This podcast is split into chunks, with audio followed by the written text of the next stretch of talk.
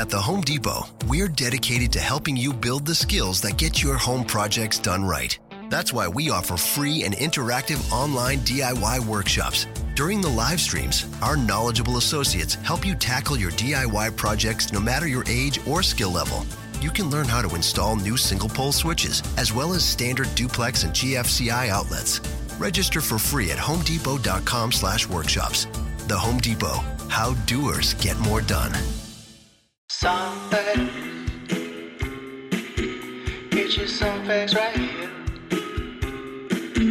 Get you some facts. Hello, hello, hello, and welcome to the Song Facts Podcast. My name is Corey O'Flanagan. I'm so happy that you're here with me today. As always, this podcast is proudly a part of the Pantheon Music family. Go check it out for all of your music podcast needs.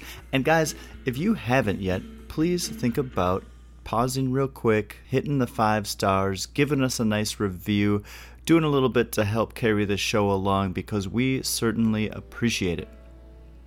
All right, on the show today is Sophie Faturecci, who is a classically trained violinist, a DJ, a talent scout, and now has released her first full length debut album, Cult Survivor. Going through the songs on this album, it is clear that she isn't afraid to look inward and utilize what she finds for lyrical inspiration. Sophie and I chat about some of these new tunes, we ponder the way she was feeling as she was writing the album, and she graces us with a stripped down version of her song, Truth of the Matter. Make sure you stick around for it, it is a lovely piano ballad. So please go and check out Sophie's new album, Cult Survivor, and enjoy like I did, getting to know Sophie.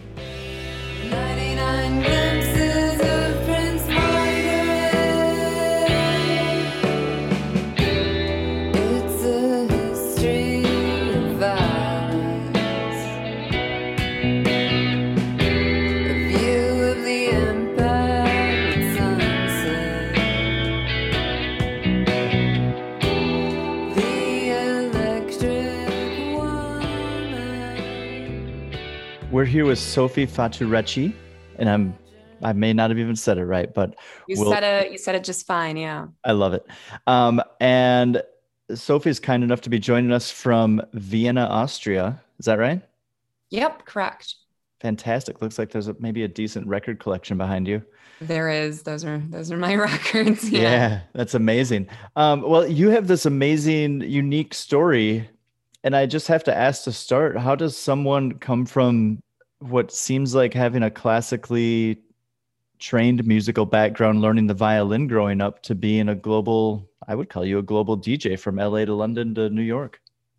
Um, well, I think playing an instrument really just kind of fed into my natural interest and um, love for music and all kinds of music. And, you know, especially as a teenager, I think I really veered towards hip hop largely because there are so many samples and connections back to classical music or jazz or, you know, um, these kind of areas of music that I really enjoyed growing up. And um, yeah, Well, you had an opportunity to pursue music at the Vienna Conservatory. Is that how it's? that- yeah, I studied I studied performance violin there, and um, for a while thereafter, I actually um, I played violin in various orchestras, the Young Philharmonics, um, various um, opera houses like the Volksoper, um, and concert houses.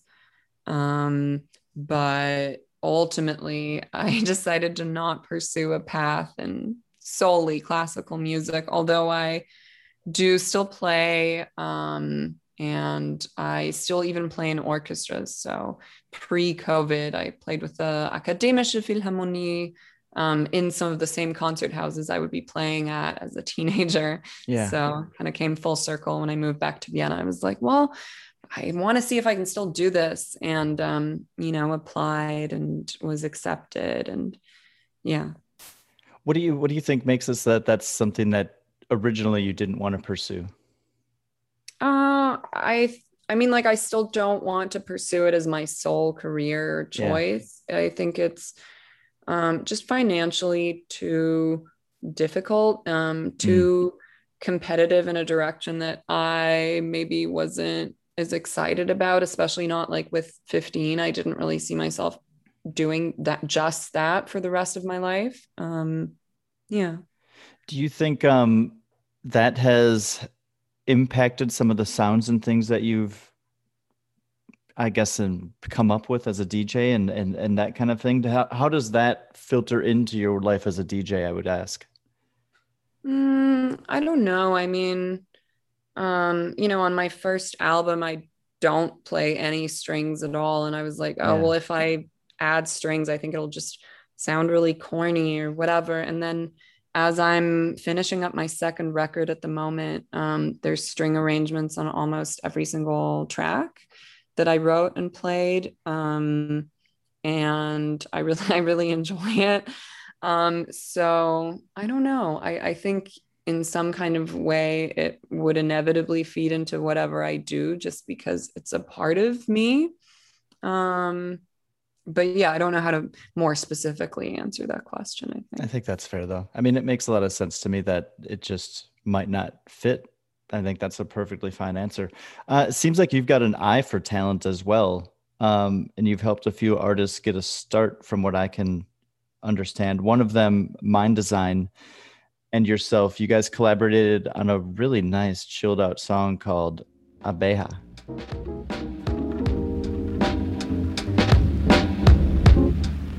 Um,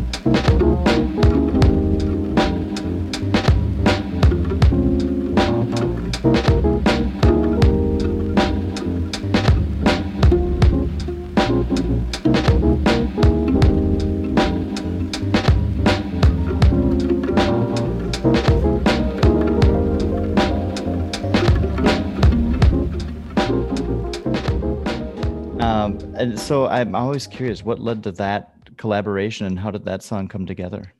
Mm, well, Ringo is my old former roommate. We lived together in LA for I think like four or five years. Um, so also, you know, like his first album that's on Stones Throw that he sings on, um, that kind of like I, I came home one day from work and he was like singing, um, he was singing on on a, on a beat, and I was like, oh wow, like what is this? Um, you, you gotta you gotta make more of this. Um, so you know the song on the SOS compilation is, um, you know, a lot later than I think um, me introducing him to Stones Throw and him being on the label. It came about like a few years after that. Um, but yeah, he's he's a really really good friend of mine, um, one of my closest friends, and yeah, it was just fun to to make music with him um, for the compilation. We actually have another track on there called Point Pressing Stick, but it for some reason isn't as algorithmically famous as Abeja. so really good phrasing in that too. Because it might be as received just as well. It just doesn't hit the algorithm the same way. who knows? Yeah, Do you prefer that one? I like them both. Really, really nice political answer. Stay PC. So it seems like as life sort of happens, um, uh, you recently decided to make the move back to Vienna. Um, and you started putting together some demos, which has led to the new album Cult Survivor. Mhm. I'm wondering, what did you find challenging as you started this project compared to the work that you had been doing for the few years leading up to it?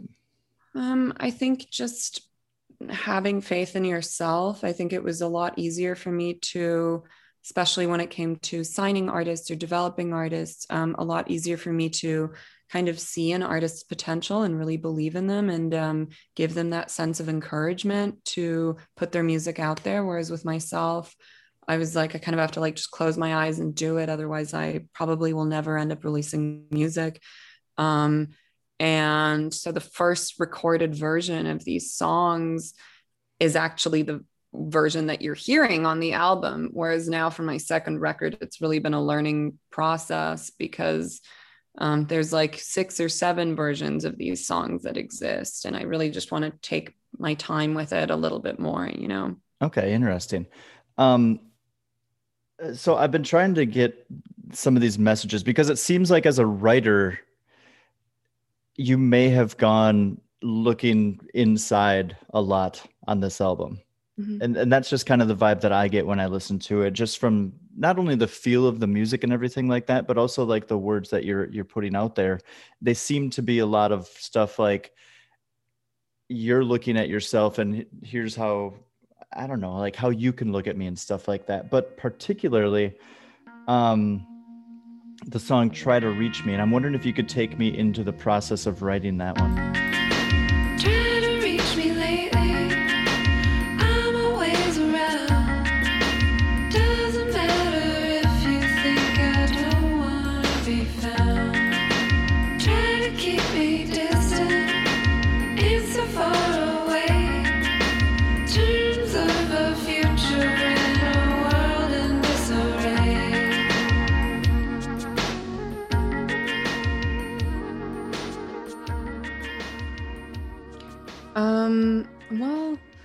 I think any art that I make or any um whether it's painting or music or writing writing lyrics um is kind of just a way of me processing um like existence and you know it's something that we all have to like deal with and Yeah. um um and I think inevitably that'll kind of make its way into um my art my art and like output Yeah. so um yeah i think that song has a lot to do um with perception and others perception of oneself and one's own perception of oneself you know I'm always really interested in the idea of nature versus nurture. And I'm wondering if you would have been in a different location, like in LA, and you would have tried to put this album together, would it have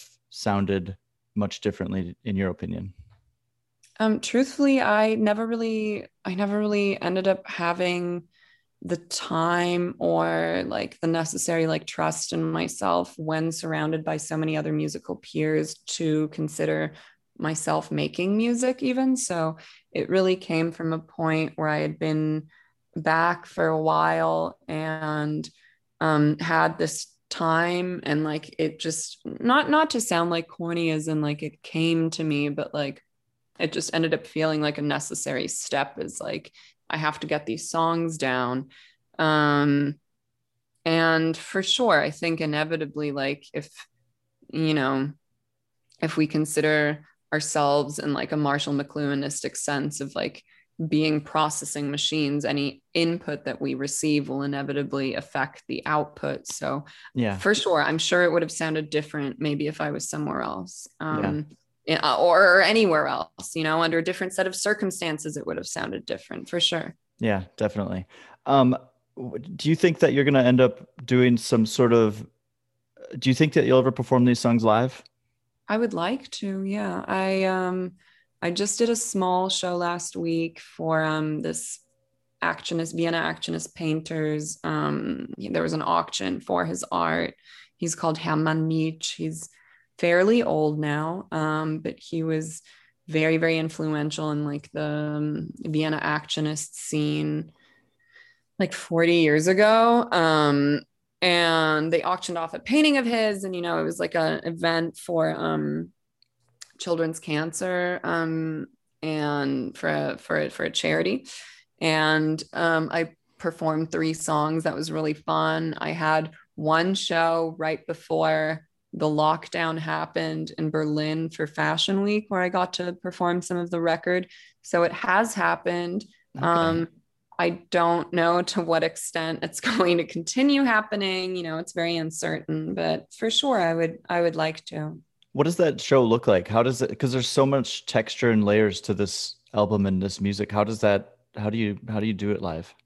So the the show in Berlin was at this Fashion Week party, and I played with um, two musicians um, that I've worked with before, Kev Coco and Rip Swirl. They're both Berlin-based musicians who um, are producers and really good artists. Um, check them out if you feel like it. Um, and they played guitar, bass, um, and we had through Ableton some of the t- more textural elements running. Um, and then I played synth and sing. Um, for the show that I played last week, it was like a very stripped down piano singing rendition of these songs. So they all originally were written on piano and singing. So they Okay. work in a really stripped down sense too.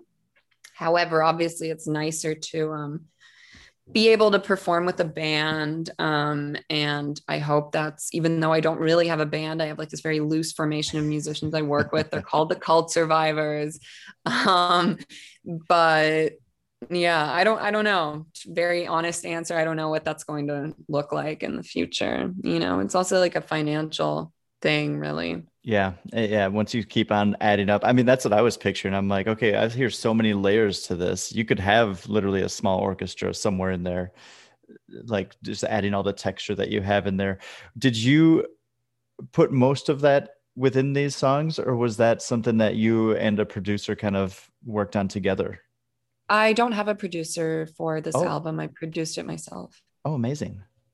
Fantastic. Yeah. I thought that I heard that I thought that I read that you um sent the demos off to someone who had been helping you with you, but I must have gotten bad information. Yeah. Um, there's one other musician involved on the album, um, my bassist, Christian Hummer, but the songs are all as so most of I mean, a lot of them are also without any other involvement. Like um I play all the instruments on almost all the songs. So there's no like there there was no other producer involved. Um, maybe what you read is that I would send the demos to Wolf, and at some point he was like, "Well, you know, there's enough here for an album. Do you want to release this stuff?" There we go. And then as the mind does, it just creates its own story behind it. So Yeah, yeah, yeah no. um so uh, coming I always am just curious about the idea of progressing as a um musician and an artist and how would you say that you've progressed as you've gone through and now finished this album? And how is it I mean, you're currently working on a new one already so like how is it affecting how you're doing this new one too?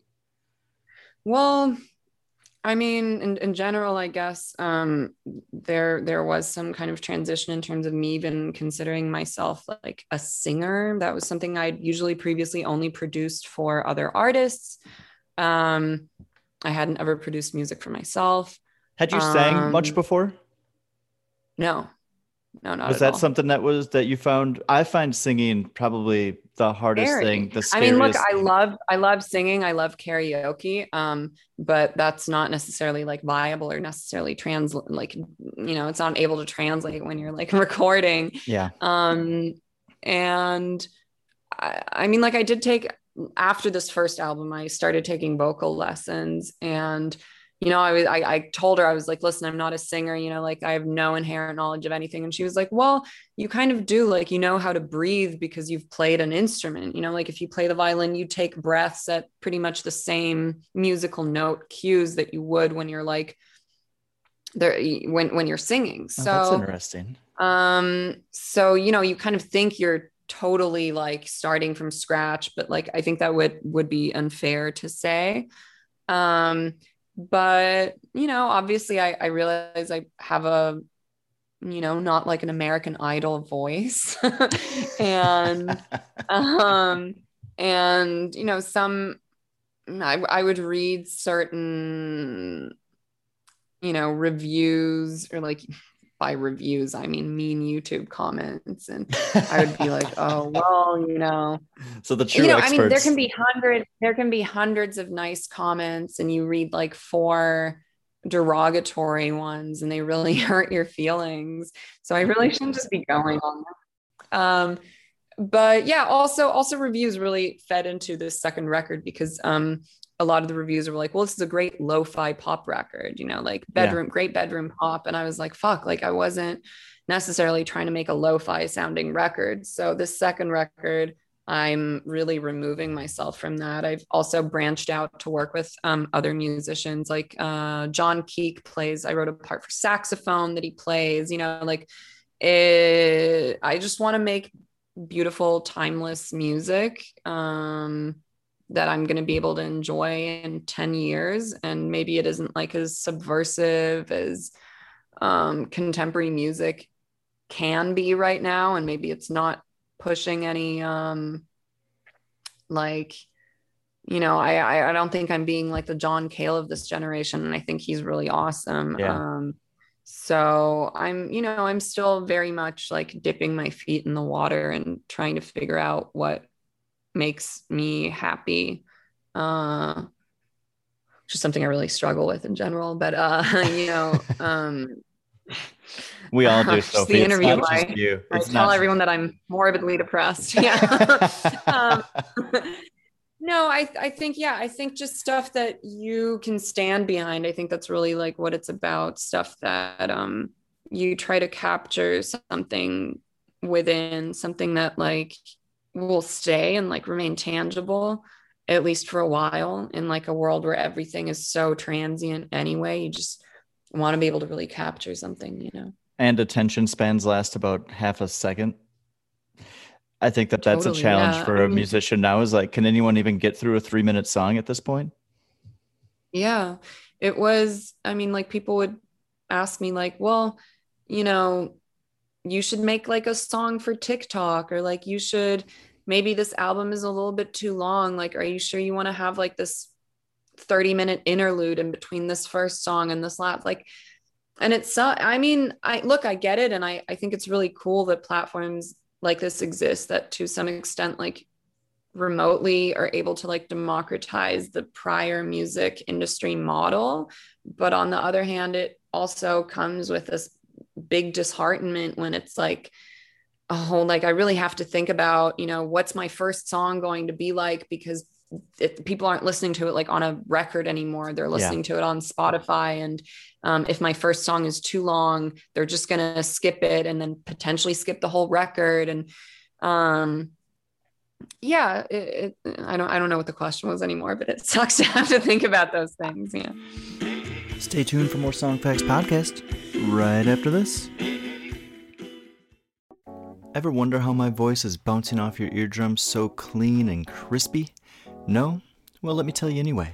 The Lyra microphone by AKG brings their legendary acoustic engineering to a versatile USB mic that delivers the highest quality audio in its class. USB connection. This is good for me because of the simplicity and the ability to just plug and play without an interface. You may have gathered from various episodes that I am doing this show on the road, so being that I record most interviews in a different location than the last, it is good for me to know that I have a high quality, easy to transport and use USB mic like the Lyra to make sure my sound is clean. Whether you're like me and recording a podcast, a musician recording vocals or an instrument, or if you need to do a voiceover for a YouTube channel, Lyra's innovative AKG adaptive capsule array adapts to your performance to record pristine audio. It has four versatile capture modes. What's a capture mode, you ask? That is how the mic picks up your voice. Just trust me, with these four options, it's really all you're going to need. With AKG Lyra, you'll be up and running in no time, no matter your experience level. There's no assembly, no need for separate audio interface, no fiddling with software settings, it just works right out of the box. And Lyra is something that is compatible with Windows, Mac, iOS, and Android devices, and all major recording softwares. So, if you're looking for a mic that offers ease of use along with a high quality sound, check out the AKG Lyra and look no further. I think we kind of went off of the question and just went into free form conversation, which I love because I like to try and get into the head of someone. It's not like you said, like it's not just like, oh, I just have to sit there and like try and write these songs that I am happy and passionate about. But now I've got to think about these other aspects of it used to Yeah. just be order of songs because you knew people were going to listen to an album front to back. And it was like, okay, Yeah. what's like the best order that we can put these on to say what we want to say, I guess. But what Yeah. you're saying is I've got really one chance here with whatever I put out to to rope people in. And I don't know, it's almost like a little bit more pressure. You're not being you're not given the opportunity just to do it as a whole, like an album as a whole. you yeah. get you have to earn the opportunity to have your listener hear the whole thing. And i think that that's a really unique thing that is a, a sign of our times versus how it was i guess pre itunes yeah and what an extreme challenge as an artist to be like i've got to do this but this might not this is going to rope them in but maybe this isn't what i'm necessarily passionate about yeah. I don't know. Yeah i sure. could my brain just goes on endlessly about stuff like that. Yeah i mean i also i have to say i really love pop music. I i, I really really really like one of my favorite um you know songs or growing up would be like um you know 10 cc's i'm not in love. Like there was like a different caliber almost in pop music and i don't want to knock pop music. I think there's like stuff that maybe um on a on a genre level you're like oh well like the production on this sucks. But like i think one of the key markers of good pop music is um if it can still translate to like chord like just chords on a piano and singing.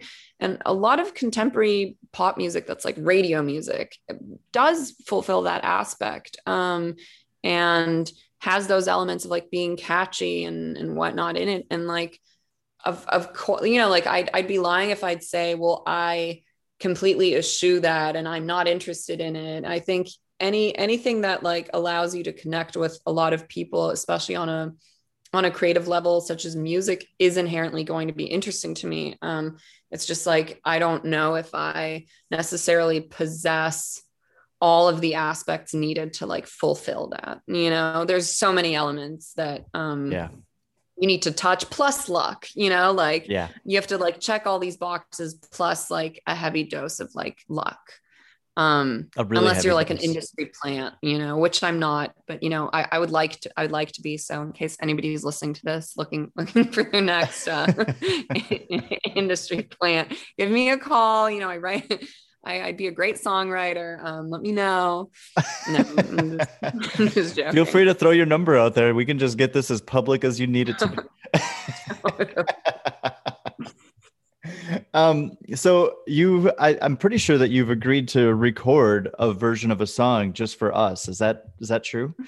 And yeah, I was gonna do uh, "Truth of the Matter Is" um, on this piano right here. oh, I love it. So we're gonna get a broke down version of that. The name of the song is "Truth of the Matter," and Mm. um, I, I just I, I really appreciate you going out of your way to record something like just for this show. It's it's something that I just love to do. It's I get that it's hard to do it live all the time.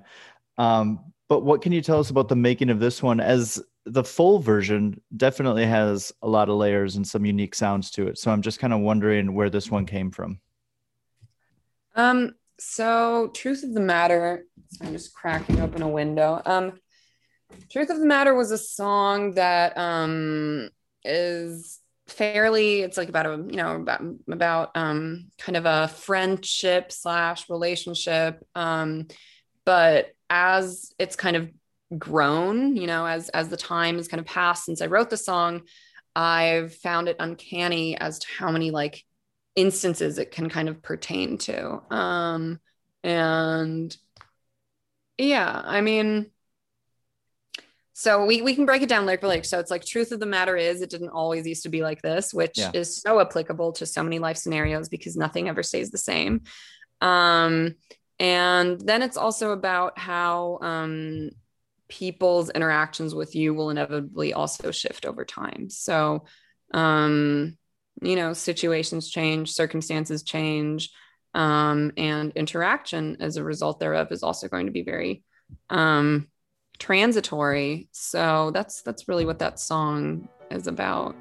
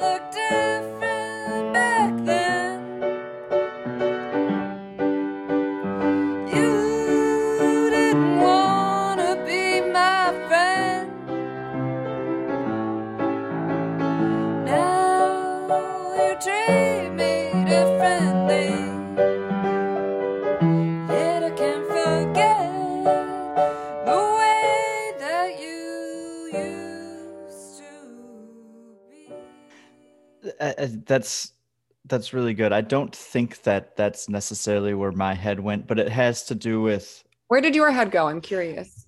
in terms of it, to me it had to do with what we were kind of talking about before others perceiving me Mhm. and kind of like this looking in the mirror the vision that i got in my head when i was listening to it was looking in the mirror behind me is a big crowd of people also looking at me Mhm. and so i'm seeing me i'm seeing the people that are looking at me but they don't notice the mirror they're just looking squarely at me and just judging talking Interesting. having whatever opinion they wanted to have and me the the truth of the matter to me came to be like do i need to worry about them do i need to care about what Right. they're thinking and saying or am i more worried about like what this person sees and for some reason that's the vision that came into my head of like because how how often would you be able to have that with a mirror with other people behind there where you get to actively make the choice of like i'm either just going to focus on me or i'm going to focus on them Yeah. that's kind of what we do mentally all the time Absolutely. Um, yeah, I, I I really like that. I think um I think in terms of lyrics I write or also the paintings I make, I mean I make like abstract art, right?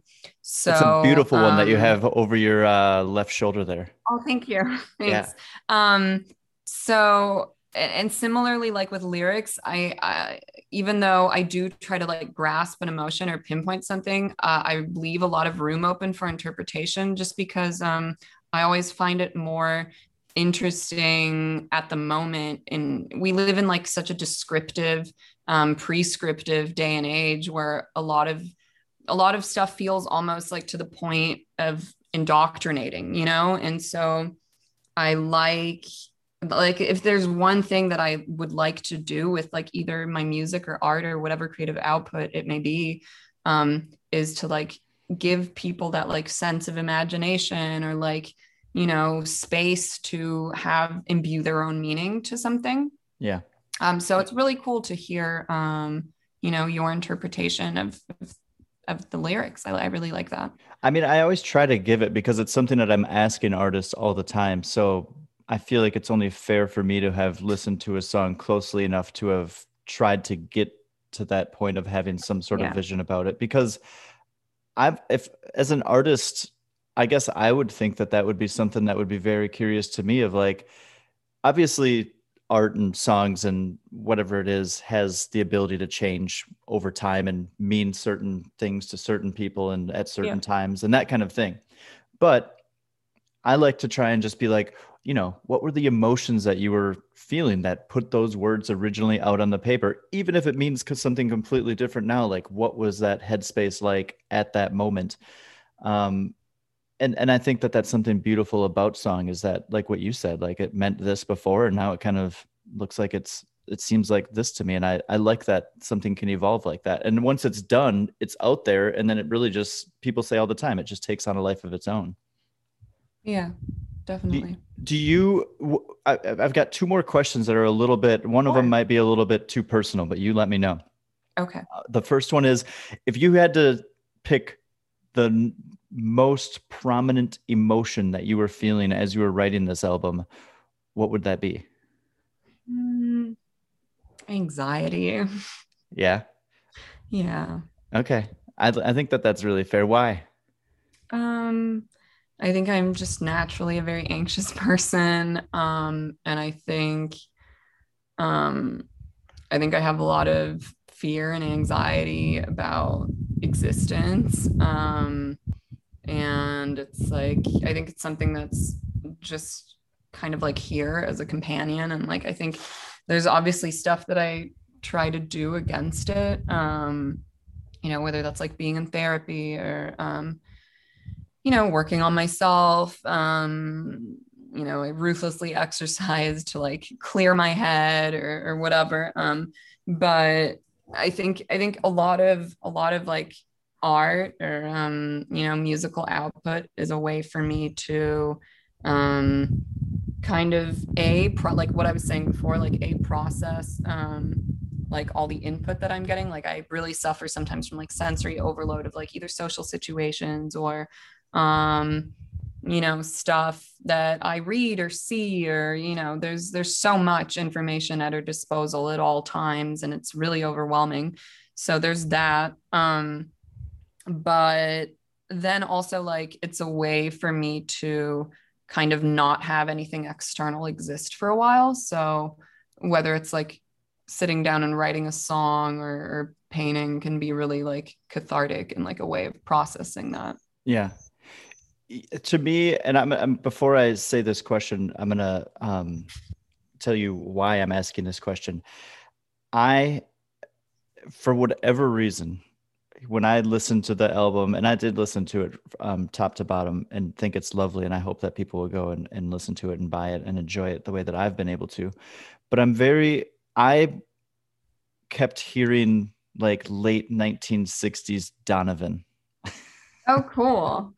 And I have no idea why. I think it's because there's a lot of kind of like just drony um parts to a lot of these songs that just kind of fill the air up and I, maybe that's what it is. I can't 100% say why it was, but it made me wonder like what were you listening to if anything as you were putting You're it not together? too far off. I listened to a lot of like Todd Rundgren or like um Electric Light Orchestra or like the Bee Gees, you know, like um or like you know even even like in a jazz capacity like Ahmad Jamal, you know, um Duke Ellington, stuff that was yeah, stuff that's or like Serge Gainsbourg, Jane Birkin, you know, music that's very 60s 70s adjacent. Um yeah.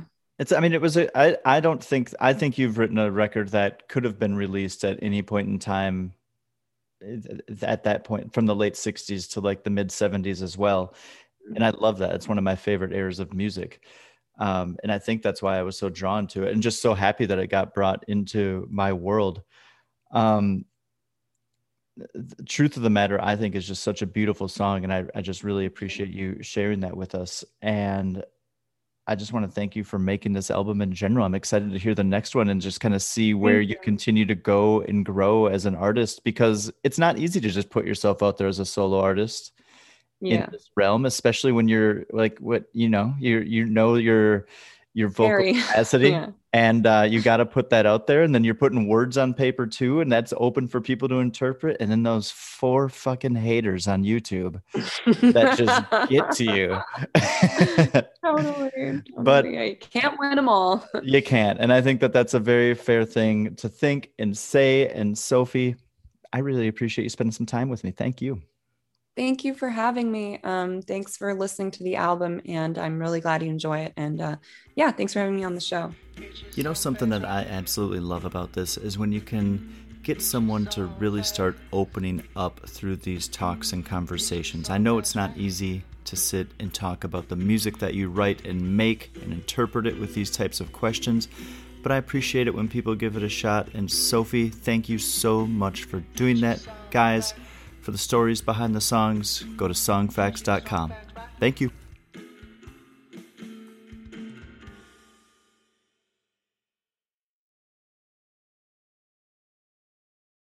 At the Home Depot, we're dedicated to helping you build the skills that get your home projects done right. That's why we offer free and interactive online DIY workshops. During the live streams, our knowledgeable associates help you tackle your DIY projects no matter your age or skill level. You can learn how to install new single pole switches, as well as standard duplex and GFCI outlets. Register for free at homedepot.com slash workshops. The Home Depot, how doers get more done. It's NFL draft season, and that means it's time to start thinking about fantasy football. FantasyPoints.com features industry leading experts and prognosticators using proprietary hand charted data to help you score more fantasy points. FantasyPoints.com is the place to go for whatever kind of fantasy football you play. Whether you play fantasy football, daily fantasy sports, or do a little bit of everything, Fantasy Points has the meticulously researched content to guide you to victory.